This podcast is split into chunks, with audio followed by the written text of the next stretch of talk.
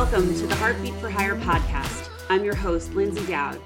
My goal is to help train leaders and sales organizations how to manage and deliver results with empathy, compassion, and kindness. Let's get started.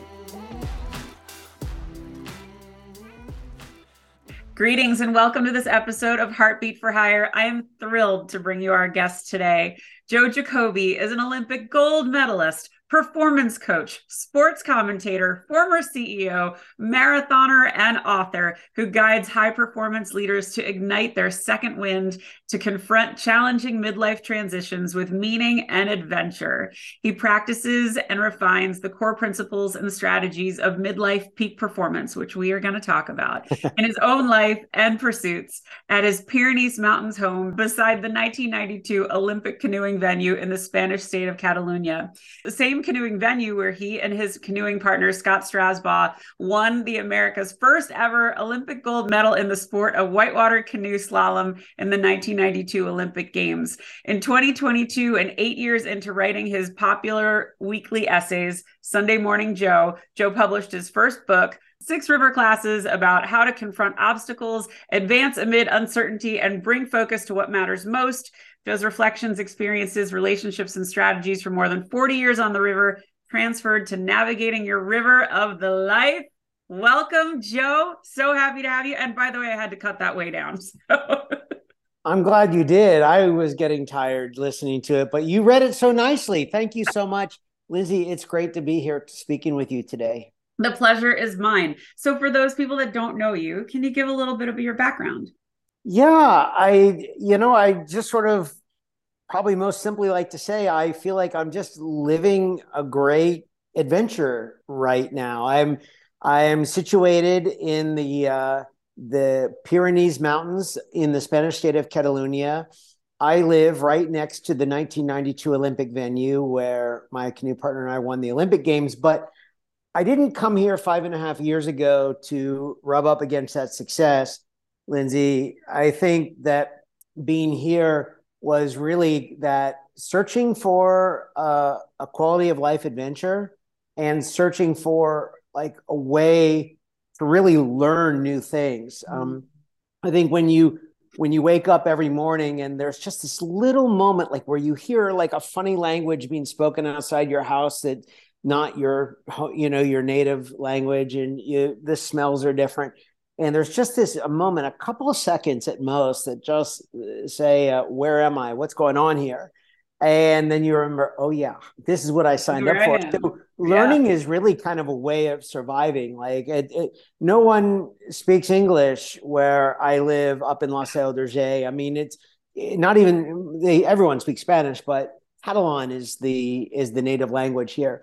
And that's the language that i practice. So i like that you know that's the way i survive. That's the way i go to the dentist. That's the way i get a haircut. That's the way i go to the supermarket. It's the way i keep my house warm you know? It kind of forces me to always be learning. And so that's kind of a sense of of who i am and and and where i am at uh, kind of hopefully at the beginning of the second half of life. Yeah I love that you said that. And I always try to impress upon leaders that you're never done learning. And I think there's this misconception that um, when people get promoted into a job or selected for a job, they're supposed to come in knowing everything.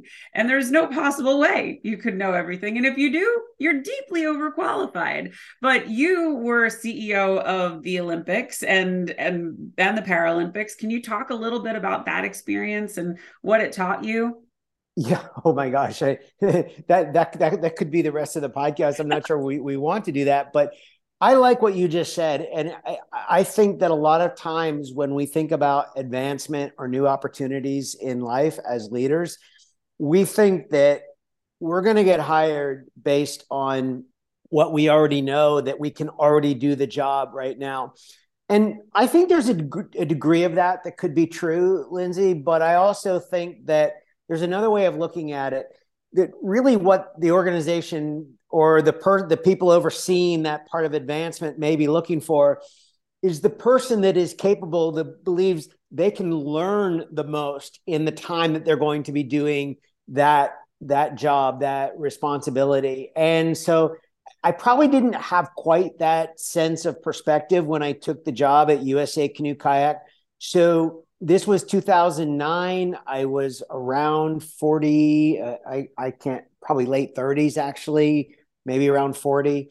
And I had never had like a paycheck job in my life. Everything I had done was small business, entrepreneurship, contract work. You know, I, I was an athlete up until I, I, did my last Olympics at 34 years old. So, oh, I mean, it was only five years later that I was the CEO of USA Canoe Kayak. I was very motivated because it was my sport. Right. And I believed that a lot of the systems and methodologies of high performance that I had been exposed to as an athlete could be enacted well within the sport of canoeing. Mm-hmm. And I, I just didn't have the capabilities or I, there just was missing something to kind of really get that kind of traction. And I really lost my way quickly. Like when I was started the job at USA Canoe Kayak, I was really good at taking care of others. You know, all these Olympic sports are these membership based organization with volunteer leadership committees and boards of directors. And um, if, and the United States, I mean, everyone gets all excited about the Olympic Games, but what's hard about the United States is its size, mm-hmm. its geography and so you have people spread out culturally. The the people in the United States are really different from one another. It's both a strong point and it also makes work really hard. Like sometimes organizing and getting to the center of an idea can happen more quickly in smaller countries. Again, there's pros and cons to it. Like I don't want to say that one thing is better than the other. I just want to say that I was really bad at taking care of myself mm. initially when I started that job. And if someone needed something, I was like, okay, that's the next thing that just needs to get done. Right. And I lost myself in that process. I didn't, I really started to not care for the people I was serving so much. I didn't really like their approach. I was just not taking care of myself. So I got to a point where I weighed about 60 pounds more than I do today. Uh, I was very irritable. I wasn't managing stress very well. And the thing is, and I talk to coaching clients about this all the time, a lot of it, a lot of my biggest shortcomings didn't happen between the time I showed up to work and the time I left work but it was between the time I left work and the time I'd come back to work the next day. Mm-hmm. And once I started to figure that out, and I did that without coaching, by the way, but I did do it. Um, work did get better. So I didn't exit USA Canoe Kayak during the low point of my work. Oh, good. I we had a change of leadership. Things did get better. My work got better. My health got better. And but I also became a lot more curious through that period also um, serving America's best Olympic and Paralympic athletes is nice. Learn a lot, but I was also learning a lot about what it would it look like to apply some of these ideals of high performance to more people and more people who could really use this information yeah. to be of help to them in their lives and meet them where they are and that became my new uh, curiosity so it was a great experience. I'm so glad to be away from it. I'm so glad that's not where my life led, but I'm very grateful for the opportunity that I had, uh, the ups and the downs that went with that. Well, you hit on something that I think is so important. And so um, it's not discussed enough. And that is taking care of yourself and modeling the behavior that you want to see. And if you're not taking care of yourself, I think what people need to understand is whoever you're leading, they're watching you. And if you are a leader that embarrasses people or yells at people or, you know, is authoritative, they believe that's the tone you are trying to set and that's what you want from them.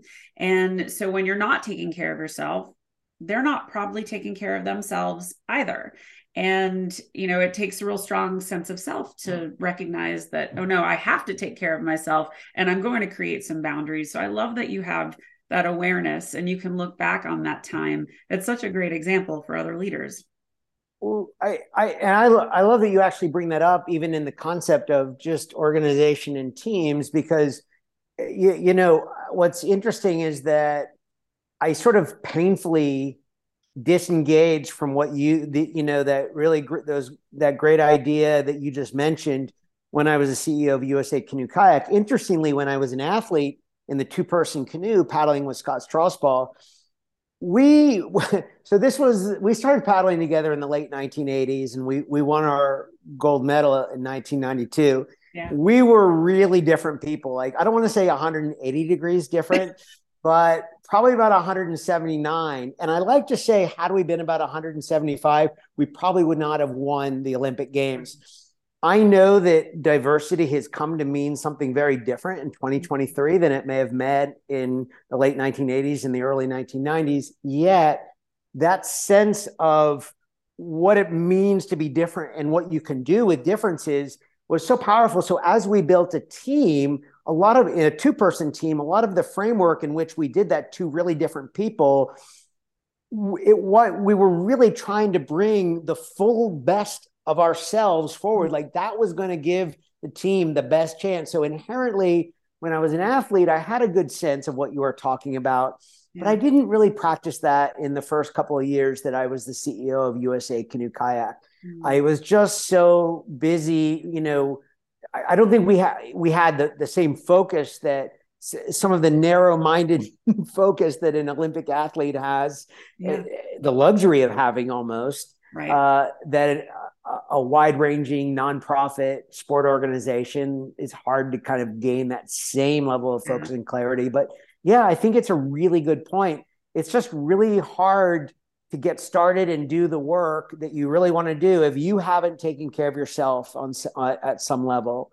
Yeah, I I love that you shared all that. Um, so all right, I want to I want to shift a little bit. You have a very unique and remarkable friendship with Chloe Smith. Can you talk a little bit about that story? Because this is such a feel good story, and I just I want you to share it. So yeah, back in uh, 2016, um, was in in, in Atlanta, and uh, my daughter was probably about 16, 15 or 16 at the time. 15 at the time, I believe. Uh, and we had, we had, we were at dinner in Atlanta. She was getting ready to fly out to Idaho to spend a, a month of paddling out on the Payette River. And while we were uh, having dinner inside this restaurant, a thief broke into our car and took my computer bag uh, from the car. There were a lot of things in the car. Thief took the computer bag, and inside of that computer bag was my was my Olympic gold medal. And um, so this was like two months prior to the Olympic Games in Rio de Janeiro. So, you know, the Olympics were on the news, but it was kind of a slow news cycle in the Olympics mm-hmm. on this particular time.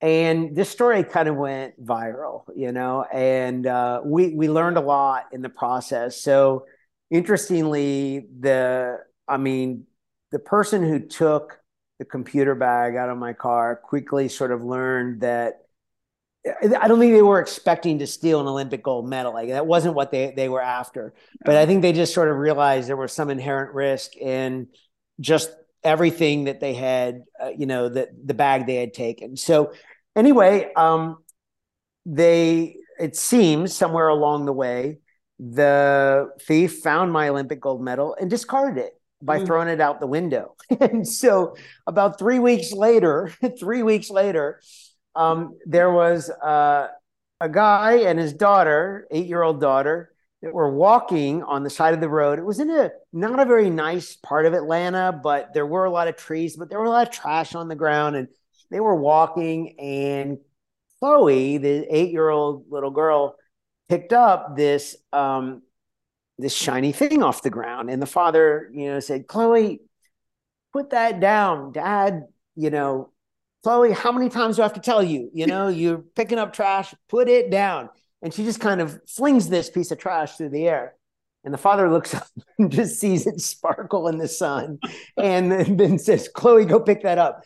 Dad, you told me to throw it away. Chloe, go pick that up. And Chloe goes and she picks up, brings it back to her dad, and her dad takes it back. And uh, her mom, Charlamagne, saw the medal. She knew exactly. She she did a little research on the internet. She contacted me. She's like, Mr. Jacobi, we found your medal. So anyway, my daughter found your medal. Went down there, met Chloe, met the family, awesome. And we actually started to kayak together on the Chattahoochee oh. River. So I got a tandem plastic kayak from the uh, Nantahala Outdoor Center. We made a couple of runs down the river on the, which is, by the way, the Chattahoochee Rivers is a great urban river that runs right through the middle of Atlanta. It's just, you feel like a million miles away from yeah. downtown Atlanta when you're on this river and Chloe and I had a ball. We had a great time. But she's the young person who found my Olympic gold medal after it was stolen. I, I love that story and I love Steve Hartman. So I love that they shared that on YouTube. And if you haven't seen it, guys, go look at Joe's profile on LinkedIn. It's right there. Um, so great, great story. So um, for people that are going through midlife changes right now, I know this is a specialty for you. What are just a couple of tips you would give them? Well, so first of all, if I can just take a moment and share a little bit about yeah, my, my my own story. Yeah. Know, I talked a little bit about USA Canoe Kayak, my health, my wellness, you know, sort of towards the end of my 40s. I was not headed towards midlife transition. I was headed towards midlife crisis. I mean, I mm-hmm. was really unhealthy. I was in a marriage that wasn't working. I just had a lot of things that were just so not in order and eh, listen, I, you know, I I came out on a different side of it today, but it's made me really think like, why? How did I figure this out? Like, how did this really work out? And I started to write about this, and and I, I've been writing Sunday Morning Joe for many many years. About a year ago, I told every, you know, I have over a thousand subscribers to the newsletter. Hey, I'm going to change gears. I really want to write about this. Because I'm really interested in the topic feel free to unsubscribe. And it's just gone the opposite way. Oh. Like people want to talk more about this. So the idea here is that, you know, in the first half of our life, you know, we use, we rely heavily on our external self mm-hmm. to develop our identities, to find our place in the world, to just establish who we are. And what this process helped me to do, including coming here to La Seu d'Urgell, I was 22 years old when we won the Olympics, and I've since kind of confronted, not in a bad way, I have no regrets about the success we had at the Olympics. What I've confronted is maybe some of the expectations that I felt I needed to live up to, some of the things that I felt I needed to be correct about, how I formed relationships at that stage of life, and how I just really clung to that identity. And I hit this moment, Lyndsay, where I think my ego just said, I, it's like waving the surrender flag. Like, we've had enough. I, I can't do this anymore. Like, something's got to give here. And like, this was the beginning of just really kind of having like an honest conversation yeah. about that and kind of what it means to let go of part of that to, in favor of opening up something new and something different. And what I always talk about is that I do think it's a shift from something very external to opening up a stronger conversation and a wider path for your internal self, your internal voice to really speak up and be heard at this stage of life.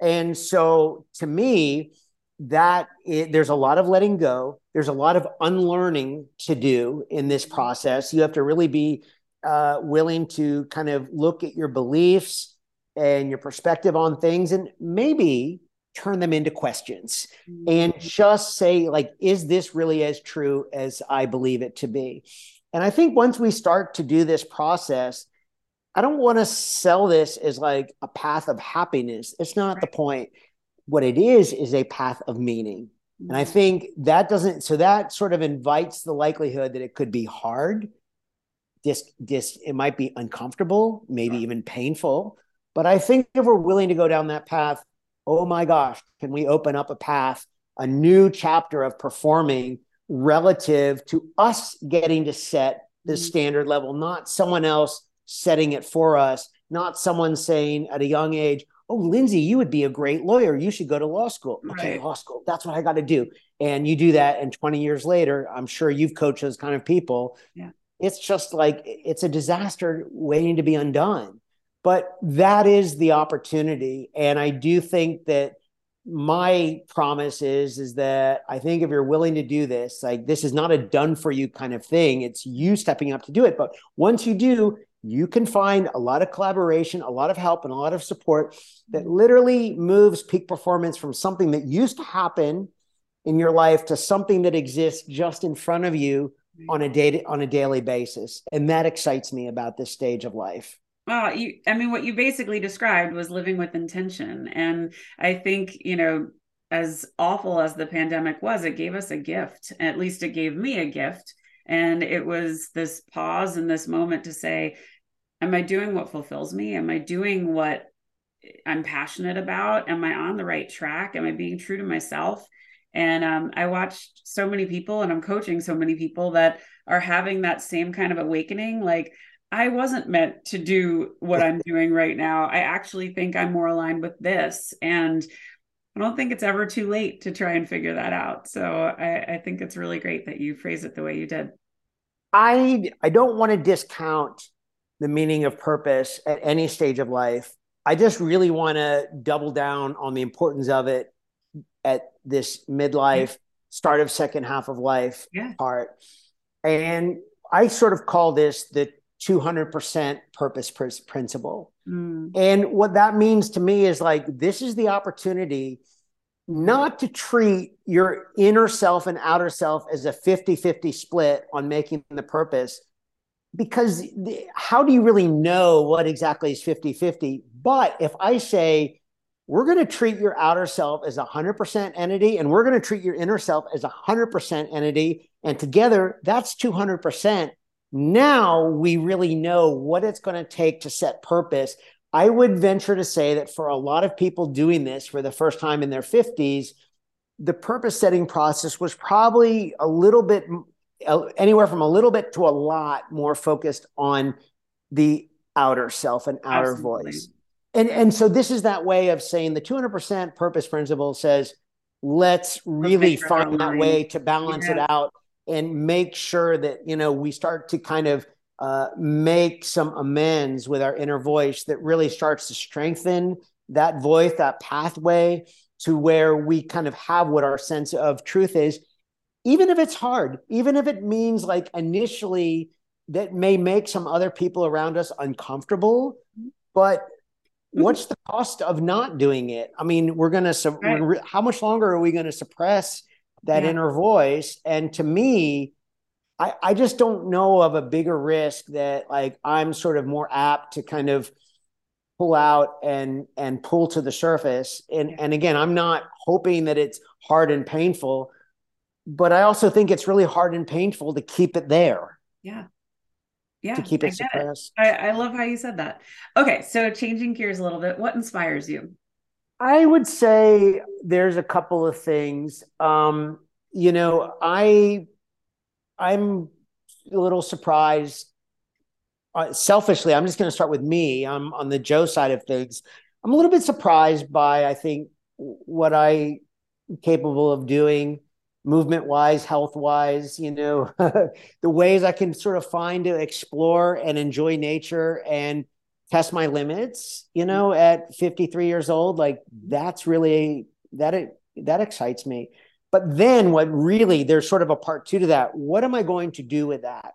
So I bring that into other elements of my life. Number one, my relationship with Maria, my girlfriend here in Catalonia, which I just enjoy so much. We've been together for a few years now, and that's wonderful.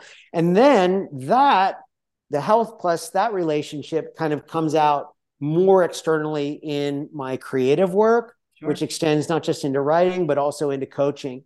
And I think on the coaching side, I think one of the things that sort of inspires me is that, um, or I think aspirationally, is that if I can be in a position to do this for another 15 or 20 years, that's my hope, that I think we stand to see some really awesome jumps in the um, in the level of trust in the workplace. And what I hope that trust will yield is the opportunity for more people to bring their authentic selves out in the workplace. Oh, you're singing my song. right, right. So this kind of does get still get back to like what is being held down in the interest of what we're saying to our leaders. You know, and I say this to the leaders I coach all the time. If you come in and you say to your team tomorrow, hey, something bad happened. We need to pivot hard to the left. Who's with me? Mm-hmm. Everyone's going to raise their hand. And you know what? Everyone really wants to do a good job for you as well. Yeah. But what you're not going to hear is like what challenges that they're having in their relationships at home, the sick parent, the, you know, the young person that's being bullied in school, the troubled marriage, the health issues.